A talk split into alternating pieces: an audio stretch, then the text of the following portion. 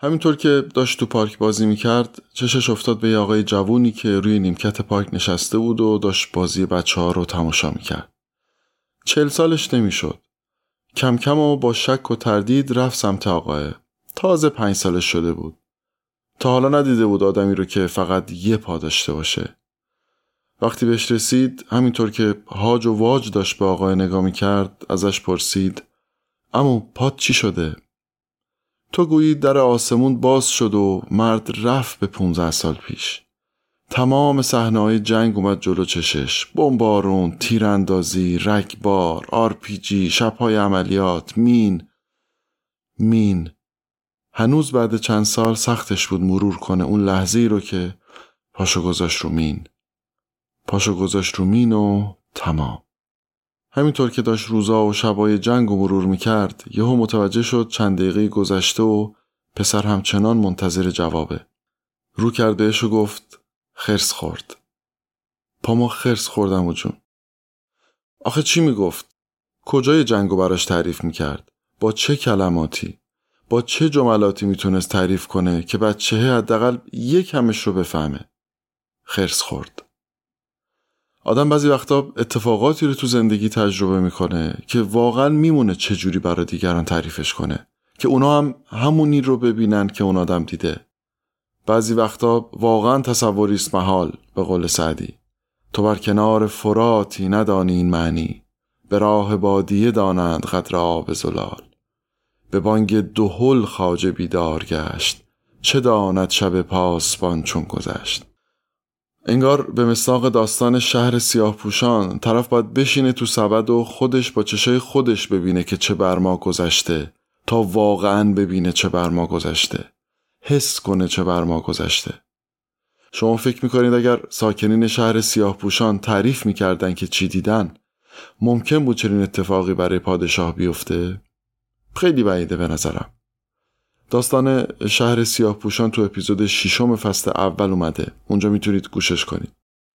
من خیال می‌کنم خیلی از تجربیات رو میشه بدون اینکه اصل تجربه رو تجربه کنی تجربه کنی. میشه دو پیمانه برنج اون کیسه رو آبکشی کنی و کیفیت برنجای کل کیسه رو متوجه بشی. ولی بعضی تجربه ها اینجوری نیستن. یعنی تا تمامش رو تجربه نکنی نمی‌تونی بگی کاملا می‌دونی داستان چیه. شما بسیاری از اتفاقات ازدواج رو می‌تونید قبل ازدواج هم شبیه سازی کنید. ولی ما نمی‌تونیم یه خورده مادر شیم و دیگه مادر بودن رو به تمامی تجربه کنیم. برای منی که فرزند ندارم شما هزار سال هم از تلخی ها و شیرینی های فرزند بگی من احتمالا خیلی نمی‌فهمم. می‌فهمم چی میگیدا ولی نمی‌فهمم. نمی‌تونم ببینم آن چرا که شما مادر یا پدر دیدید. مهاجرت هم یه همچین تجربه ایه. آدم تا خودش نره و نبینه نمی‌تونه متوجه بشه که مهاجرت چطور تجربه ایه.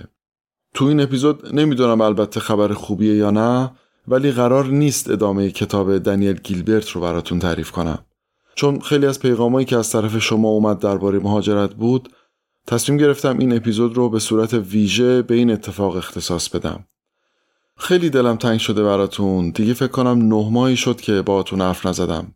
تو این اپیزود ممکنه یه خورده از هر دری سخنی پیش بیاد. چون خیلی چیزا تو ذهنمه و قطع و یقین همش رو نمی‌رسم براتون بگم. واسه همین یه خورده ممکنه از این شاخه به اون شاخه بپرم.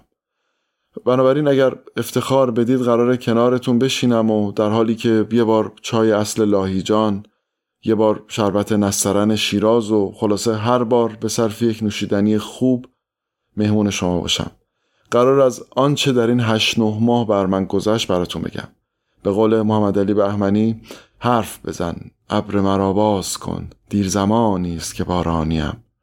سعی می‌کنم اون تجربه هایی رو بگم که به مطالب بارانم ربط داره و خب ناگفته پیداست که اینایی که میگم تجربیات منه که هنوز یه سالم از مهاجرتش نگذشته. و قطعا برای هر کسی که مهاجرت کرده تجربه کاملا متفاوتی می‌تونه باشه.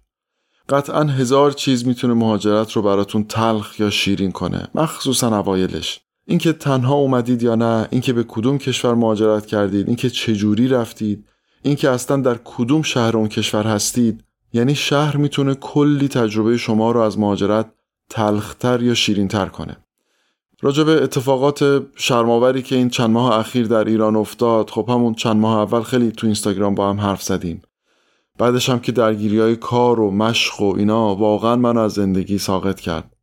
یک طرف دغدغه درس و کتاب یک طرف خاطره عهد شباب یک طرف کار و گرفتاری ها یک طرف عاشقی و زاری ها و احتمالا الان که دارید این اپیزود رو میشنوید دوباره من مشغول فشاری بی امان شدم و احتمالا سه چهار ماه دیگه می‌تونم سرم رو از آب دوباره بیرون بیارم. وقتی داشتم به مطالب این اپیزود فکر می‌کردم بین سمسترین بود یعنی بین دوتا ترم بود و کمی وقتم خالی بود. این فجایع چند ماه اخیر انقدر درد مهاجرت رو چند برابر کرد که واقعا نمی‌تونم توضیح بدم چطوری و چقدر. چند روز پیش داشتم فکر می‌کردم این چیزایی رو که ما تو این هشت ماه تو ایران دیدیم و شنیدیم و تجربه کردیم چطوری میشه برای نسلهای بعد توضیح داد؟ بعد که یه دوری در ذهنم در گذشته و تاریخ و اینا زدم دیدم تاریخ به زیبایی جوابم رو میده.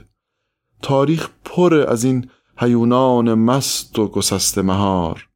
اگه هیچ کدوم از کتابای تاریخی رفرنس رو نخونده باشیم احتمالا یه سری به شاهنامه فردوسی بزرگ زدیم فردوسی بسیاری موجودات رو به نظرم خوب توصیف کرده. خیلی ابیات معروفی هم هست احتمالا اکثرمون شنیدیم.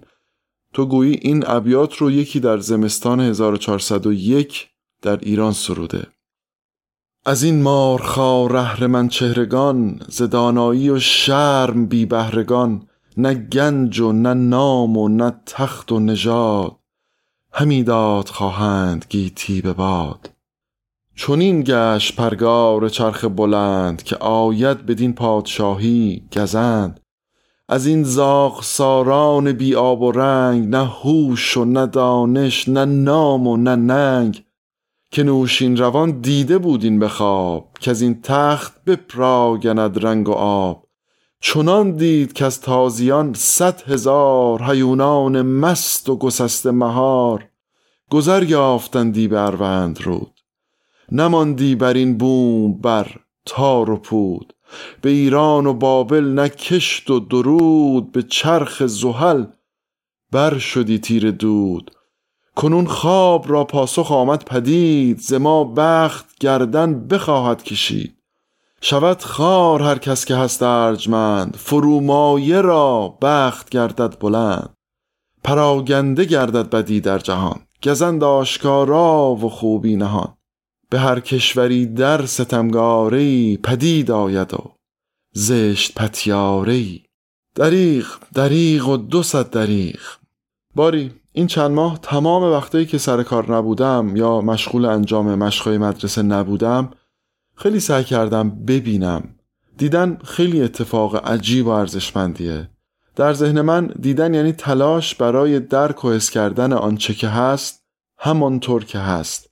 البته سالهاست که حواسم به دیدن هست. منتها هیچ وقت تو زندگیم انقدر که اینجا به دیدن توجه کردم توجه نکرده بودم. اینکه ما چقدر چشامون آنچه در اطرافمون میگذره رو می‌بینه و چقدر درست می‌بینه.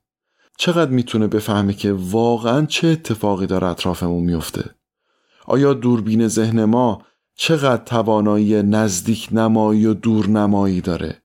چقدر می‌تونه جزئیات رو ببینه؟ اتفاقا چقدر می‌تونه تمام تصویر رو در یک نما ببینه.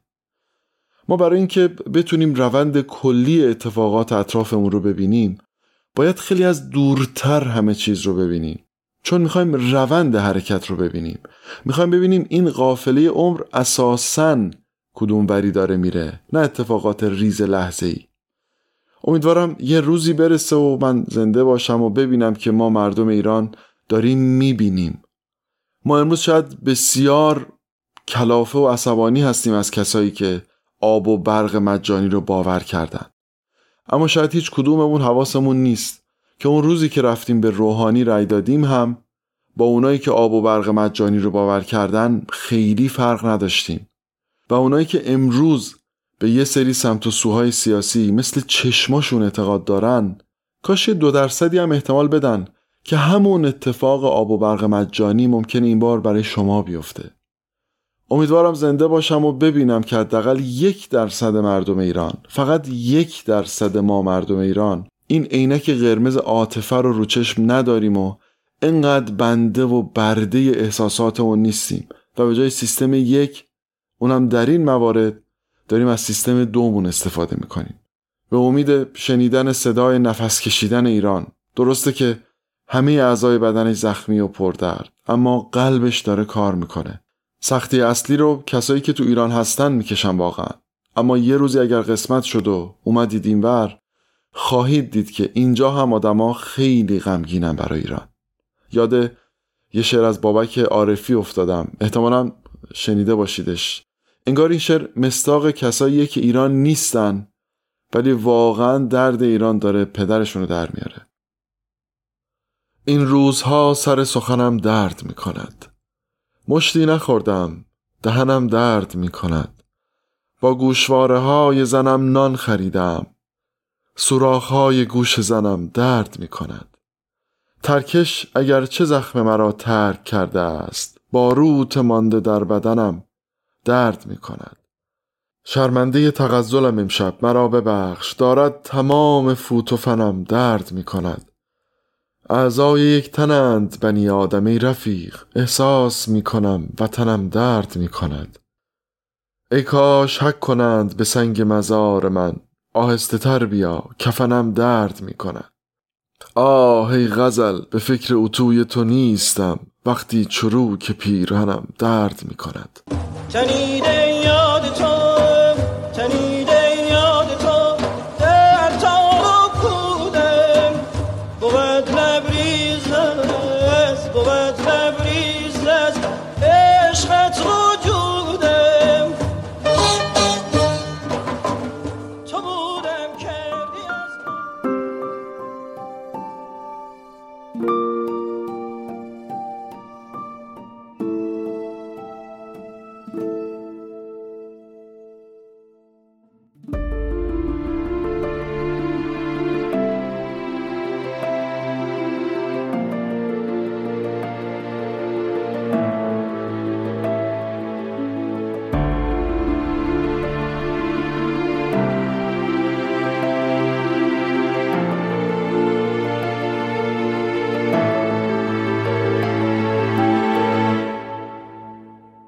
سلام من پوریا احمدی پور هستم و شما دارید به پادکست باران گوش می‌کنید.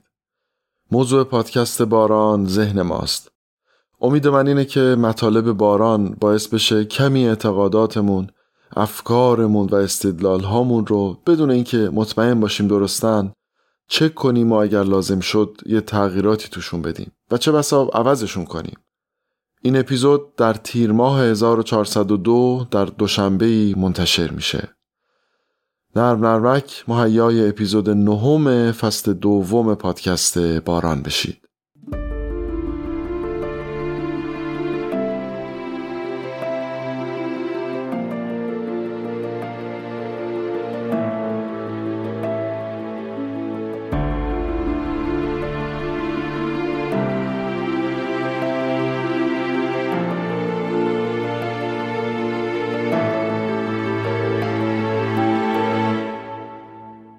خیلی فکر کردم تو این تایمای محدود اپیزودا کدوماشو بگم. چیاشو بگم که هم براتون جالب باشه هم به باران ربط داشته باشه. بذارید داستان رو از شبی که قرار بود برم فرودگاه شروع کنم. اون شب تو خیابونای اطراف خونمون تو گویی جنگ در گرفته بود. شعار پشت شعار صدای تیراندازی صدای موتوریا. گاز اشکاور مفصلی هم تو کوچمون زده بودن. خیلی تلاش کردم که کسی از عزیزان نیاد فرودگاه که البته توفیقات چندانی هم نداشتم. خلاصه تیم بدرقه شدن دو تا ماشین. ما خونمون طبقه پنجمه. در خونه رو که باز کردیم و اومدیم دم آسانسور چش هممون خیس شده بود. نه به خاطر رفتن من که به خاطر گازای اشکاور یعنی انقدر زده بودن که شما تو طبقه پنجمم کاملا بخوری می شدیم خلاصه با همون حال بعد سوار ماشینا شدیم و راه افتادیم.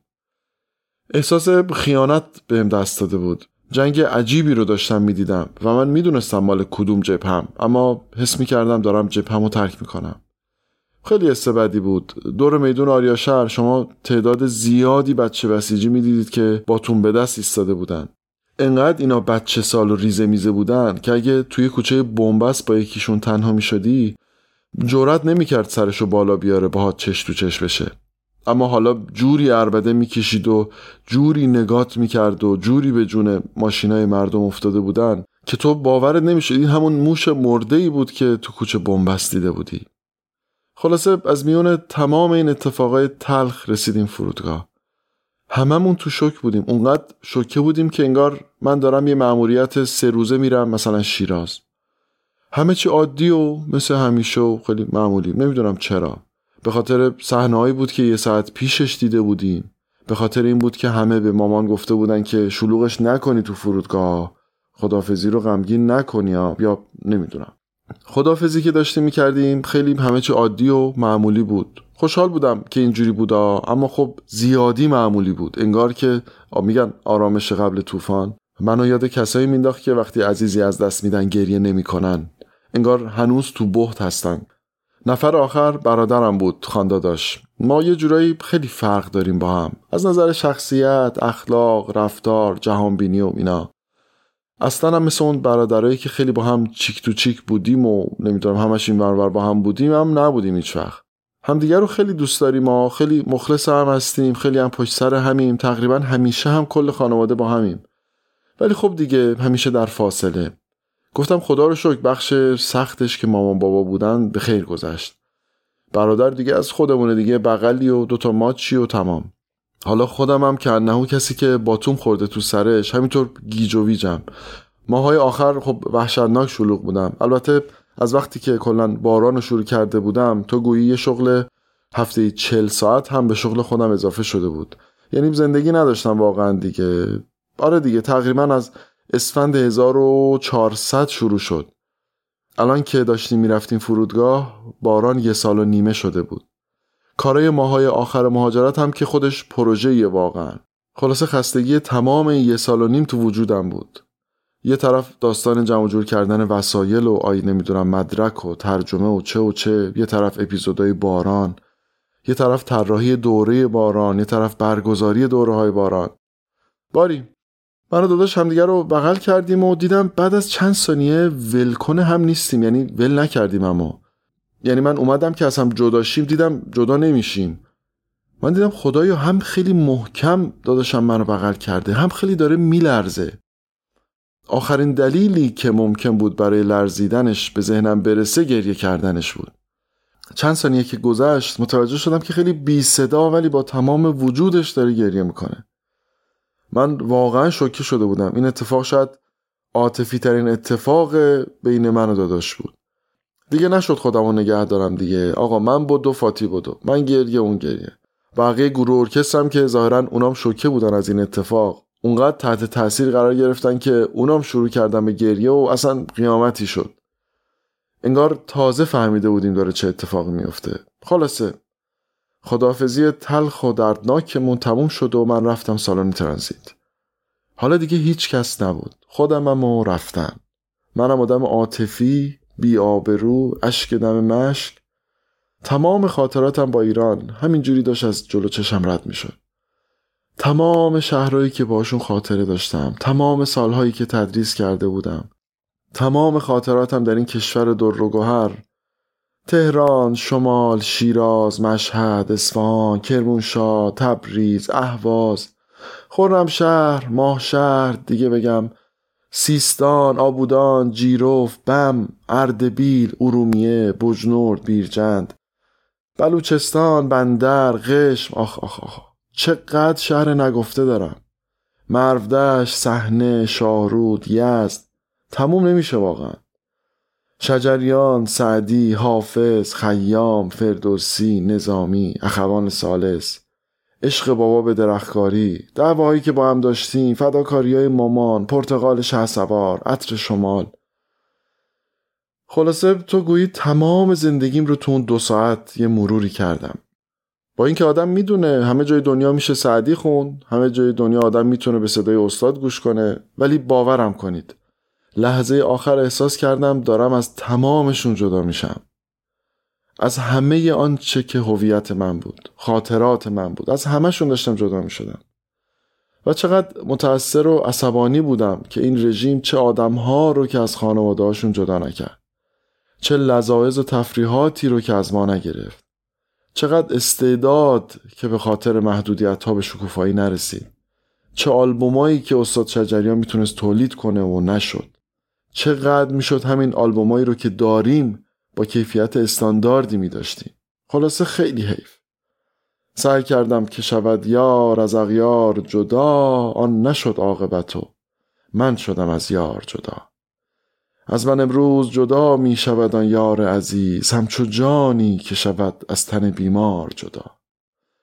دوستان قیمت صحبت بشناسید که چرخ دوستان راز هم انداخته بسیار جدا. وقتی اعلام کردن این آخرین اعلام و دیگه باید سوارشیم چیزی که برام جالب بود اون لحظه این بود که این پرواز اولین پرواز خارجیمه که من فقط بلیت رفت خریدم. این شاید اولین تجربه من از مهاجرت بود. یعنی دیدم که بلیت برگشت نداشتن چه حالیه. واقعا درست میگه نبودی ندیدی چه ویرونه شد دل واقعا دونستنش کجا؟ دیدنش کجا؟ سفر اینجوری عجب چیز بیخودیه.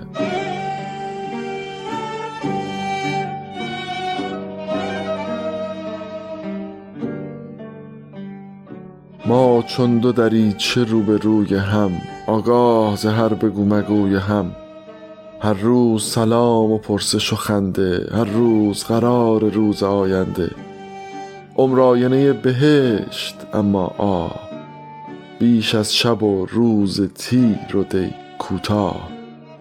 اکنون دل من شکسته و خسته است زیرا یکی از دریچه ها بسته است. نه مهر فسون نه ماه جادو کرد. نفرین به سفر نفرین به سفر که هر چه کرد و کرد. خلاصه سی ساعت بعد من خسته و خوابالود و منگ و دلتنگ رسیدم. خدا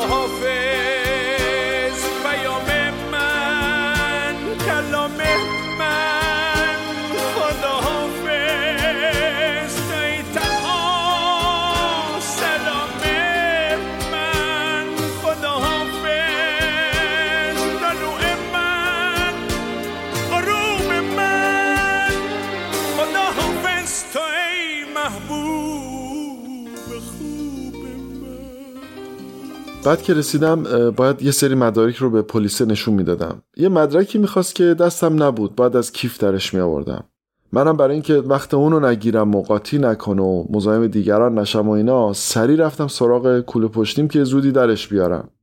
یهو افسر رو کرد به من گفت شاید یه پسر 27 ساله اینطورا بود. گفت راحت باش اینجا کاناداست. قشنگ سر فرصت پیداش کن عجله نیست.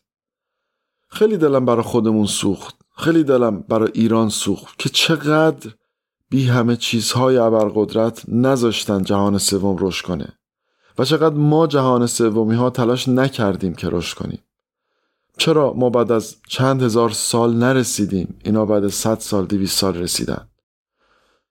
شب که رسیدم خونه یه سر اومدم تو حیات خب هوای بهشتی و واقعا درختای بینظیر و باغ بزرگ روبرو تو. صدای نعره کشتی های باری رو می‌شد شنید. اون بوغی که می‌زدن چقدر حالا حداقل برای من جذاب بود. اولین احساسی که اون لحظه داشتم این بود که چقدر دور اینجا.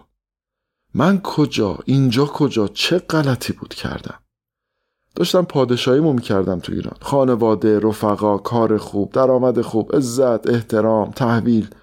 چه مرگی بود آخه؟ خیلی حس عجیبی بود. آدمیزاد جالبه وقتی تو روزای خوب هست خوب خودش رو با سختی دیگران خیلی مقایسه نمی‌کنه که خوشحال شه. خوبیش رو با خوبتر دیگران مقایسه می‌کنه. و جالبه که وقتی میای تو روزای سخت هم باز همین کارو می‌کنی. باز به خوبی دیگران و روزای خوبی که خودت داشتی و اینا در واقع فکر می‌کنی و بازم یه دلیلی پیدا می‌کنی که پدر خودتو دراری.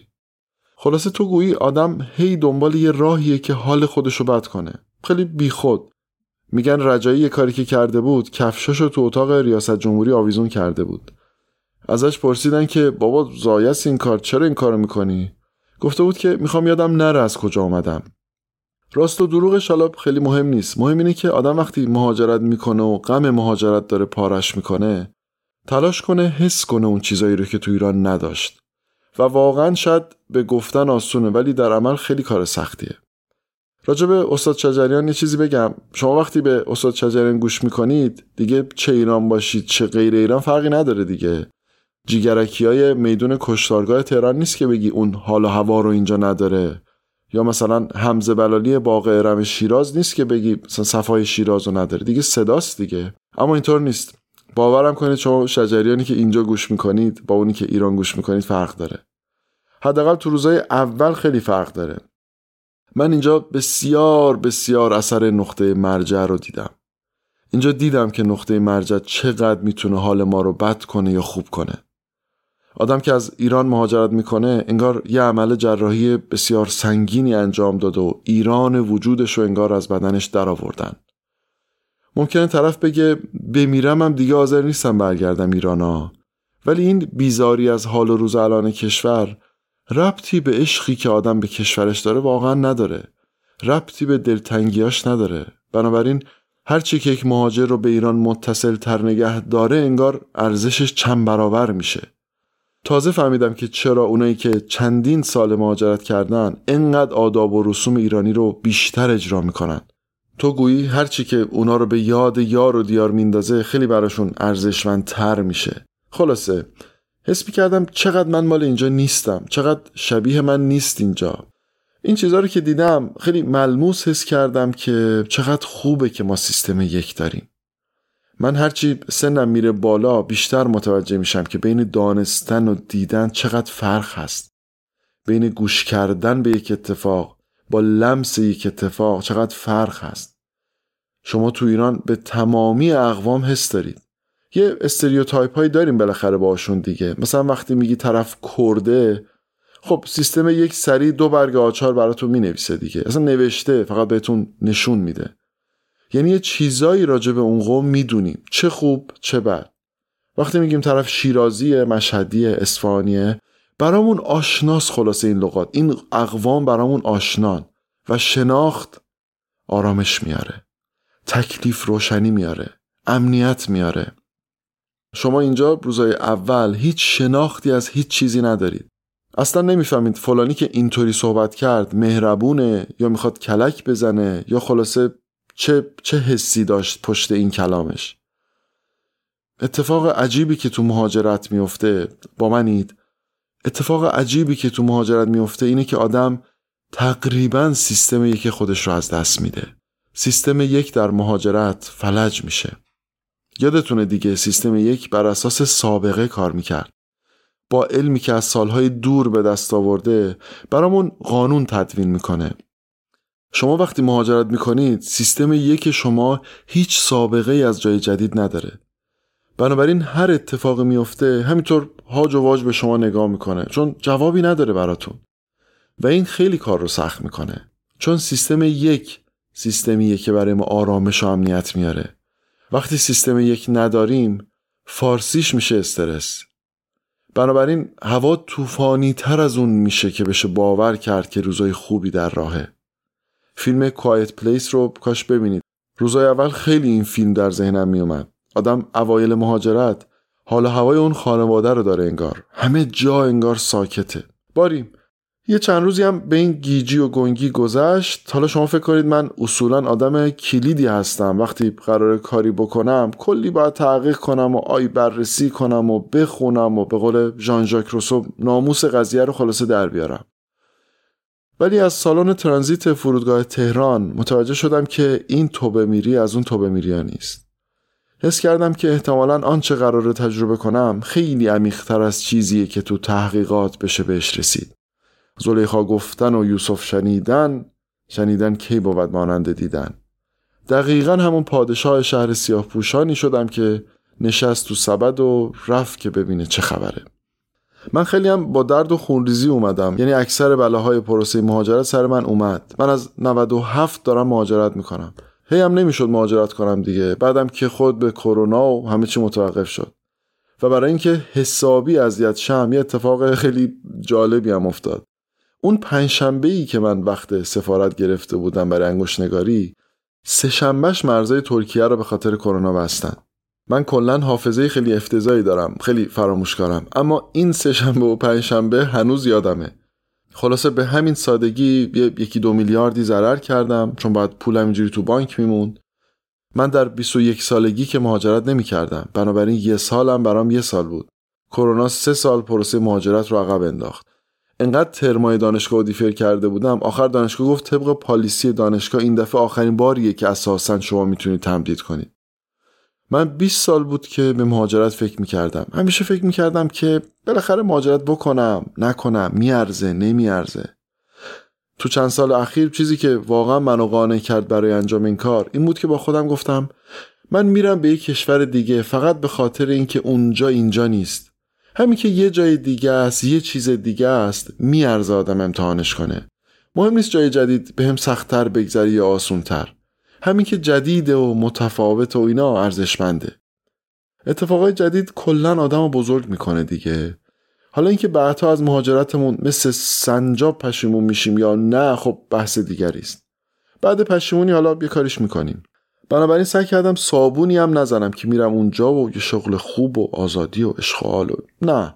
همینطور که از کانمن و گیلبرت یاد گرفته بودم گفتم برم ببینم چی میشه. تا چه بازی رخ نماید بیدقی خواهیم ران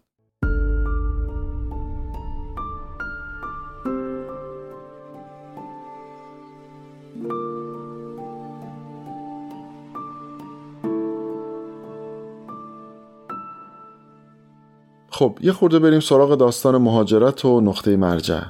رفرنس پوینتی که تو فصل اول مفصل بررسیش کردیم و کلی هم مثال با هم مرور کردیم. دیگه ما بعد فصل اول می‌دونیم که میشه اتفاقاتی در زندگی بیفته که نقطه مرجع ما رو عوض کنه. حالا اگه اون اتفاق عمیق باشه این نقطه مرجع بیشتر جابجا میشه. جهان بینیمون بیشتر عوض میشه. مثلا کسی که تو 14 سالگی مادرش رو از دست میده نقطه مرجعش قرار خیلی تغییر بکنه. و اگه طاقت بیار و خراب نکنه زندگیشو احتمال اینکه باعث بشه بعدها شادتر زندگی کنه و کمتر زندگی رو جدی بگیره و قصه بخوره و کمتر به خودش سخت بگیره بیشتر میشه به نظرم. چون احتمالا خیلی زودتر از سنی که باید متوجه میشه که بابا خبری نیست. خیلی چیزا اصلا ارزش هرس خوردن و جنگیدن که چرز کنم ارزش فکر کردن هم نداره. چو می‌توان به صبوری کشید جور عدو چرا صبور نباشم که جور یار کشم؟ دیگه سر جنگ نداره. یا به عبارتی دیگر دعوا چرا؟ شد شد نشد نشد ولش کن. دو روز زندگی یه روزش هم رفته. افسانه حیات چقدر این شعر قشنگه. افسانه حیات دو روزی نبود بیش. آن هم عزیز با تو بگویم چه سان گذشت. یک روز صرف بستن دل شد به این و آن. روز دگر به کندن دلزین آن گذشت. من هرچی بزرگتر میشم انگار بیشتر دارم نقطه مرجع رو متوجه میشم و بیشتر دارم میبینمش. چقدر می‌تونه این نقطه مرجع در روابطمون با خودمون و دیگران کمک حالمون باشه؟ ما وقتی از نقطه مرجعمون خبر داشته باشیم علت رفتارهامون رو بهتر متوجه میشیم. ما وقتی وقوف داریم به حرکت نقطه مرجعمون بهتر می‌تونیم تغییرات رفتارمون رو مدیریت کنیم. حس می‌کنید؟ ما وقتی از نقطه مرجع دیگران خبر داریم بهتر میفهمیمشون. کمتر ازشون بدمون میاد. کمتر ازشون عصبانی میشیم. کمتر باشون به اختلاف و مشکل برمیخوریم. چون می‌دونیم چرا اینجوریه. شما اینجا بعد یه مدت ممکنه به ملیت یه حسهایی پیدا کنید. مثلا بعد یه مدت ممکنه به این نتیجه برسی که هندیا فلان طورن چینیا فلان طورن یا خود کانادایی فلان طورن منتها اگر از نقطه مرجعشون خبر داشته باشیم این اختلافات کمتر حداقل. اگر نگیم پاک می‌کنه همه چی رو کمتر حالمون رو بد می‌کنه. و چه بسا دیگه آروم بگیریم. من فکر کنم تقریبا هیچی راجع به مهاجرت نگفتم و ولی خب خیلی حرف زدم. به نظرم بقیهش رو بذاریم برای اپیزود بعدی که خیلی هم طولانی نشه. بسیار خوب راستش این بار اصلا در مورد ترانه پایانی فکر نکردم. یعنی همینطور که داشتم این اپیزودو می نوشتم این تصنیف همینطور داشت تو سرم میچرخید. امیدوارم به زودی زود وقتی دوباره این تصنیف رو میشنویم دیگه نگیم که هنوز هم در مورد ایرانمون صدق می‌کنه. چقدر باعث تأسفه که آدم تاریخ ایران رو که می‌خونه در بیش از 90 درصد مواقع یا داشتیم به کشور خیانت می‌کردیم یا با خارجی ها داشتیم میبستیم یا به خاطر منافع شخصیمون هی داشتیم زیرا به رقیبمون و جلو شاه می‌زدیم. یا تا به سمتی رسیدیم همه اطرافیانمون رو سعی کردیم نونوار کنیم. گور پدر بقیه. صاحبان مملکت هم یکی از یکی شرماورتر چه خار از شاهش چه غزنویانش چه قاجارش چه بقیه سلسله ها تک پادشاهان خوب رو خب میشه فاکتور گرفت واقعا. شما مثلا قاجار رو در نظر بگیرید. همون موقع که دنیا پدر خودشو داشت در می آورد که پیشرفت بکنه اینا وام می‌گرفتن صد نفری می‌رفتن فرنگ اشغال شرماور واقعا. یا یه قدرت خارجی اومده و بیچاره کرده ما رو. مردم هم که گرفتار اعتقادات و باورهای پوسیده و نمی‌دونم ادرار این مقدسه و توف اون مقدسه و یعنی اصلا چطور ممکنه؟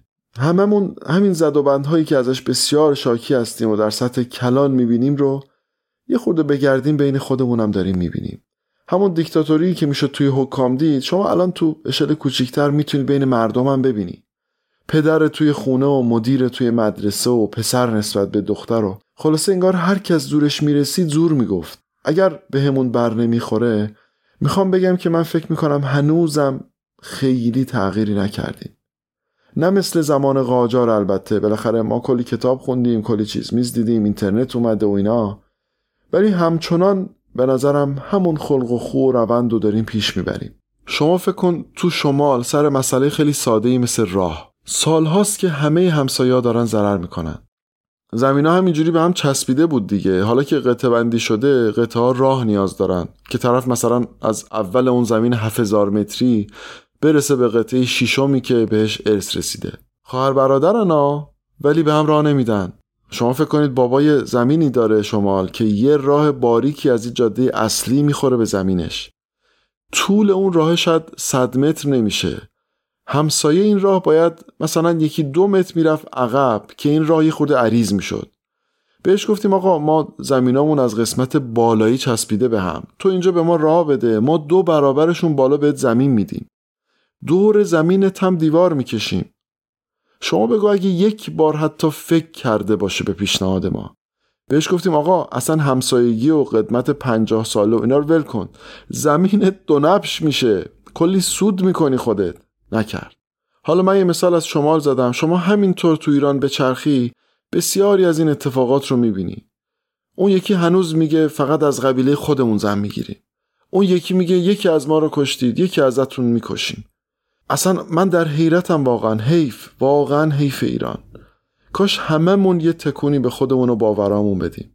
اونایی که این باورا رو نداریم هم باورای دیگه این شکلی داریم ما یعنی من همیشه به خودم میگم فکر نکنی تو به اینا معتقد نیستی پس یعنی خیلی باحالی. بگرد حتما خاک بر سری پیدا می‌کنی تو مغزت. تقریبا هیچ ایرانی رو شما نمی‌بینید که اعتراف کنه که بله من بی فرهنگم من هم گاهی آشغال میریزم تو طبیعت. من هم جاهای دیگه طبیعت گن می‌زنم. من هم اونقدر شرماور هستم که گاهی از پنجره ماشین آشغال پرت می‌کنم بیرون. من گاهی این رفتار زشتم رو با این جمله که بابا این تبدیل به کود میشه ماسمالی می‌کنم. حداقل من تا حالا هیچ ایرانی رو ندیدم که اینا رو بگه. منم توش هستم و خودم رو جدا نمی کنم منم یکی هستم از همین مردم ایران. فقط تلاش دارم می‌کنم که این خاک بر سری اخلاقی و شخصیتی و رفتاریم رو حالا هر چقدر میشه بهتر کنم. خلاصه غم این کشور نازنین که واقعا دشمن بسیار دارد در کمین ما را کشت به قلوم بابا. باری به نظرم کم کم این اپیزود رو تموم کنیم و بقیه ماجرا رو بذاریم برای اپیزود بعدی. فقط یه نکته مون در دوره اول باران کسایی اومده بودن که واقعا نسبت به باران و مخلص لطف بینهایتی داشتن. یکی از کسایی که افتخار داد و اومد و اونجا با هم آشنا شدیم رضا بود. رضا امیر استاد زیست شناسی سرتون رو درد نیارم. خبر خوب اینه که رضا چند وقتی است که یه پادکست آبرومندی رو شروع کرده به نام مهرنگیز. به نظرم اگه این روزها دنبال پادکست محتوادار و باحال میگردین یه سر به پادکستش بزنید. باری. من سالهاست که این آلبوم استاد رو گوش می‌کنم و بسیار تلاش کردم تاریخ این روزهایی که چنین کارهایی به دنیا میومد رو بخونم و سعی کنم بفهمم که چی بر این آدما گذشت تو چه فضایی بودن که همچین کارهایی رو میساختن. بشنوید این آواز زیبا و در این حال پر درد رو تا در اپیزود بعد ادامه داستان مهاجرت رو براتون تعریف کنم. ابتدای اپیزود بعد میبینمتون. شب است شب است آی شب است مادران شهر غمناک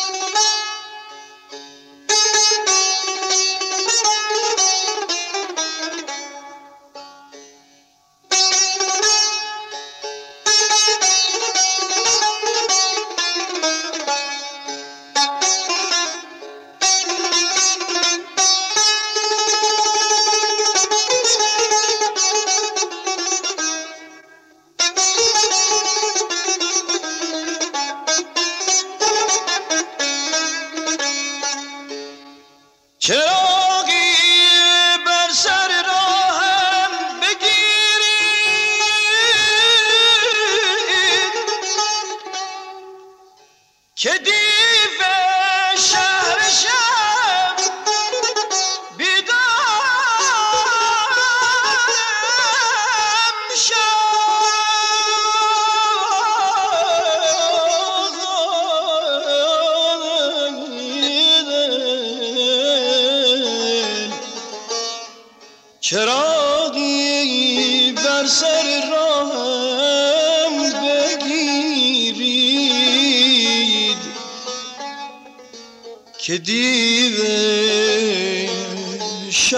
شهر